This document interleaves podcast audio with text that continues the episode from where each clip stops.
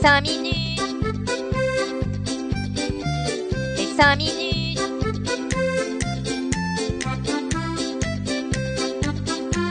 Les 5 minutes du coin. Bonjour à tous et bienvenue pour ce nouvel épisode des 5 minutes du coin. Ouais, j'ai voulu faire une petite ambiance Halloween. Vous êtes vraiment pas prêts pour celui de Noël. On commence avec un petit dicton connu, on ne rattrape pas un couteau qui tombe. Soyez donc prudents dans vos investissements et surtout n'investissez uniquement ce que vous êtes prêt à perdre. On a eu une semaine plutôt ascendante sur les marchés crypto malgré la réunion de la fête ce mercredi soir, annonçant avoir augmenté à nouveau les taux d'intérêt de 0,75%. Les faisons donc arriver à 4%.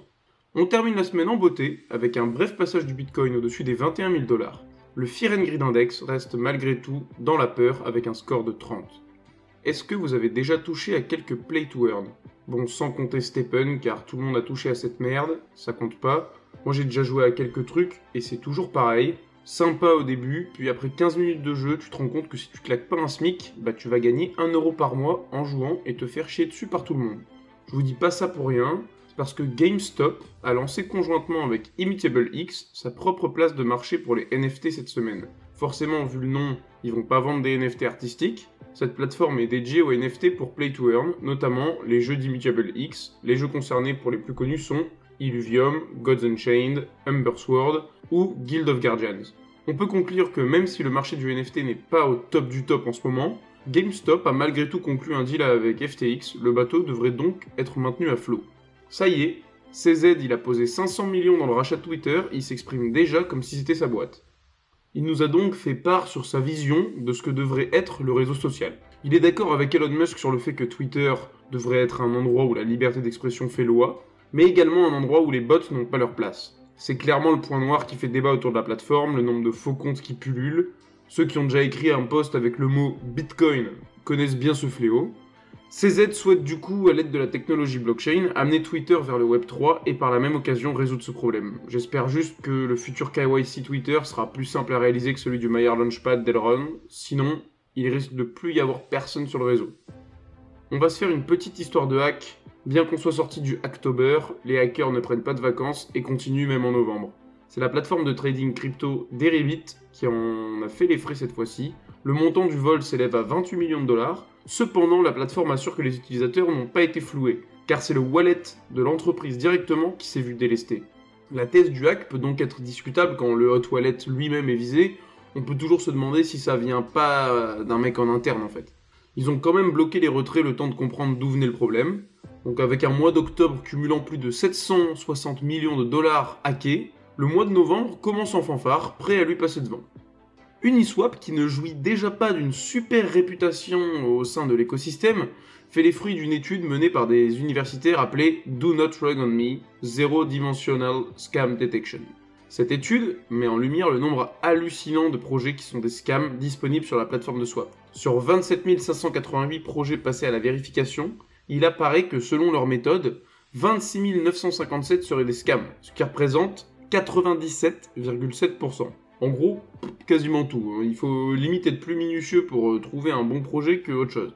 Leur méthode compile et analyse la composition de différents pools d'Uniswap, la façon dont sont distribués les tokens, ainsi que la manière dont ils le sont distribués parmi les différents investisseurs.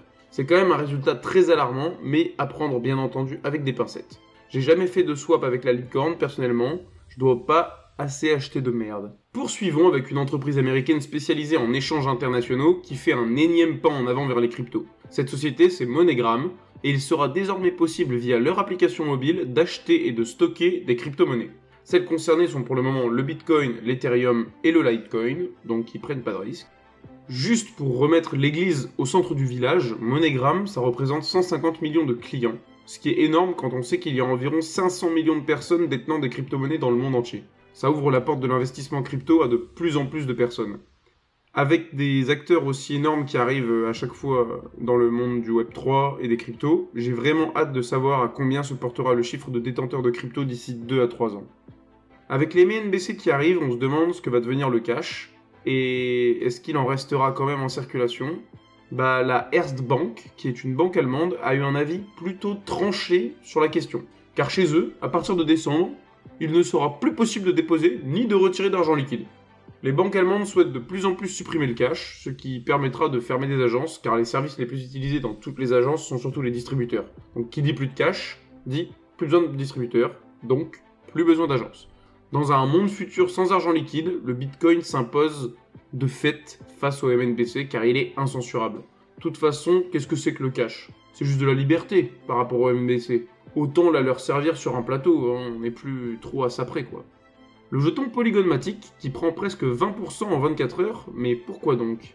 Bah pour une fois, on a eu un buy the news et pas un sell the news. C'est suite à une annonce du groupe Meta qui a fait le choix de la blockchain Polygon pour la création de NFT directement sur Instagram. Il sera donc possible de créer et de minter des NFT sur cette plateforme. Cette fonctionnalité sera disponible au début pour un petit nombre de créateurs de contenu et aux États-Unis bien entendu. Il semblerait que les frais de transaction blockchain soient directement pris en charge par Meta, en tout cas au moins au début, car je pense pas qu'ils vont s'asseoir longtemps sur autant de thunes. Sinon, Meta a également fait pump un autre jeton de 80% en 5 heures appelé AR pour la blockchain Airwave, qui propose un service de stockage de données. Ici, en l'occurrence, ce serait pour stocker les NFT liés à Meta. Tout est mis en place pour qu'ils lancent prochainement ce système sur leur plateforme. Petite info, pour tous ceux qui courent 3 heures par jour pour gagner 3 balles sur Steppen, bah ils en ont pas terminé avec vous les petits salauds. Ils vous ont déjà tout pris, mais ils en veulent encore plus. En annonçant leur partenariat avec ASICS afin de sortir des chaussures de running physique en édition limitée, ils espèrent bien vous mettre un peu d'étoiles dans les yeux. Pour vous procurer ces chaussures, il vous faudra posséder un stablecoin en particulier qui est l'USDC, et pour les acheter, il faudra passer par Solana Pay. Tous ceux qui achèteront ces baskets recevront également un NFT qui les rendra éligibles pour un airdrop, et cet airdrop permettra d'obtenir les baskets que vous aurez achetées physiquement sur l'application Steppen pour pouvoir encore de nouveau courir pour 3 balles. Sincèrement, de mon point de vue, ce genre de news, c'est vraiment une petite étincelle ridicule pour tenter de raviver une flamme qui s'est éteinte il y a maintenant bien trop longtemps. Désormais, plus personne n'est capable d'arrêter la gigantesque baleine qu'est Binance, prête à dévorer tous les petits planctons de l'océan, et dans ces planctons, apparemment, il y aurait les banques. Oui, oui, vous avez bien entendu les banques. L'avantage, si un échange crypto rachète les banques, bah les banques vont plus fermer vos comptes si vous avez des cryptos. Ça, c'est sûr. CZ a dit qu'il pouvait être intéressé autant par des participations minoritaires comme par des acquisitions complètes, dans le plus grand des calmes. Ce qu'on ne peut pas retirer à CZ, c'est qu'il a bien géré son bear market, car il annonce disposer de presque 1 milliard de dollars pour ce genre d'investissement, sachant qu'il a déjà claqué 500 millions dans Twitter dernièrement, il a le matelas plutôt bien garni. D'ailleurs, en parlant d'initiative de Binance, il y en a une autre qui a vu le jour, communément avec Ledger. En mettant à jour votre application Ledger Live sur ordinateur, vous allez voir apparaître une nouvelle fonctionnalité. Toujours pas la formule magique pour vous rendre riche, mais un petit icône Binance, qui vous permettra d'utiliser votre compte vérifié Binance sur Ledger Live directement, afin d'acheter des crypto-monnaies sur l'application par carte bancaire. Elles seront ainsi instantanément transférées sur votre adresse Ledger, une alliance profitable aux deux, seul bémol dans l'histoire, avec le KYC Binance, les adresses Ledger seront facilement associées à leurs propriétaires. En gros, fini l'anonymat si vous utilisez cette fonctionnalité. Mastercard poursuit encore une fois son aventure à travers le Web3 et la blockchain en proposant d'accompagner des startups liées aux crypto-monnaies à travers leur programme d'incubation qui s'appelle StarPaths. Sept startups ont été sélectionnées pour y participer. Pendant 6 mois, ces 7 entreprises chanceuses seront en relation avec des équipes dédiées de Mastercard afin de les encadrer dans leur choix et de les accompagner dans leur développement.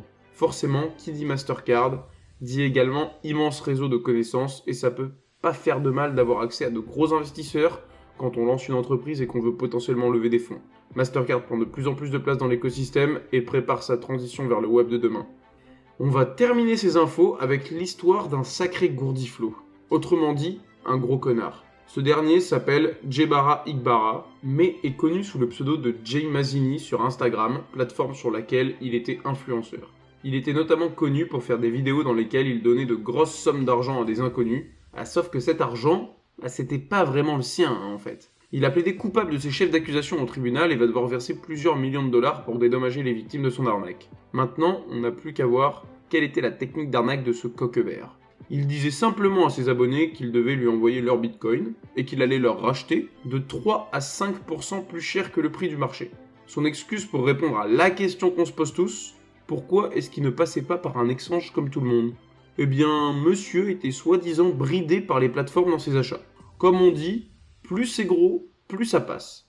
Il envoyait ensuite de fausses preuves de virement à ceux qui lui envoyaient du bitcoin. Avec cette combine, il a pu escroquer dans les 3 millions de dollars. Il s'est malgré tout fait prendre par le FBI il y a de ça un an et a donc été jugé cette semaine. Il risque jusqu'à 20 ans de prison et franchement, je les lui souhaite volontiers. Merci d'avoir suivi ces 5 minutes du coin. Si ce condensé de l'actualité vous a plu, n'hésitez pas à me suivre ici et sur Twitter. Bonne journée à tous et hold on for dear life